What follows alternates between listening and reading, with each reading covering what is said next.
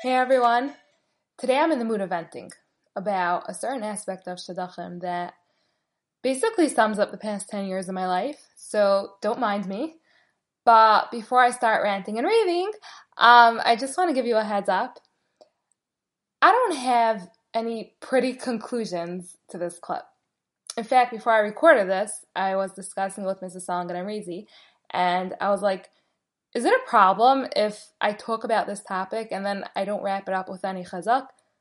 And what we came out with is that just knowing that we're all in this thing together, that we're all going through the same challenges, and that so many other girls out there understand exactly how you feel is in and of itself chizuk. I get a lot of feedback every day, and what I hear most often is that the reason why so many girls feel uplifted after listening to the broadcast is because they finally feel so validated and understood. So that's going to be today's inspiration. We get this. We're in this thing together. And now, drum roll, please. Time for my rant. Yay, I'm like really excited about this. It's so much fun to rant to a whole audience. Okay, here goes.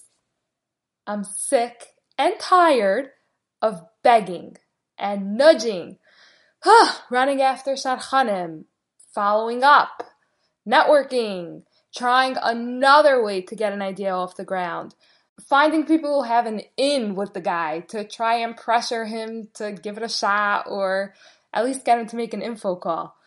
It's like a never ending chase that just feels so beneath my dignity. I remember my first couple of years in Shidduchim when I was still young and dumb. Um, I used to travel like literally across the planet to meet every shadchan who would give me the time of day. And then, like a good, responsible seminary graduate who takes these matters very seriously, I would follow up religiously to make sure that they remember that I was still around. And now I look back and I realize how pathetic I was. Like, I mean, of course, we could do basic hishtadlus to fool ourselves into feeling useful and productive, but like, hello, I wasted so much time and energy running after nothing. But now I learned my lesson, and I'm not saying that I sit with my hands folded, even though that's probably the smartest thing to do, to just sit tight and daven, because Hashem really does not need my help to bring me my shidduch. But just to keep myself from feeling like I'm not doing enough, I meet a couple of shadchanim a year, or I don't know, I try another way to get a shidduch that never managed to get off the ground suggested, and every time I regret it because the whole cycle starts again running and chasing and following up, and it always ends the same way. I walk away feeling like all I accomplished was that I just degraded myself with all this begging and nudging. And after experiencing this year after year, I'm just getting sick and tired of all this begging. I really don't want to have to keep getting down on my hands and knees. And the truth is, I know that it's really not even necessary because when the time is right, nothing will stop my shidduch from coming.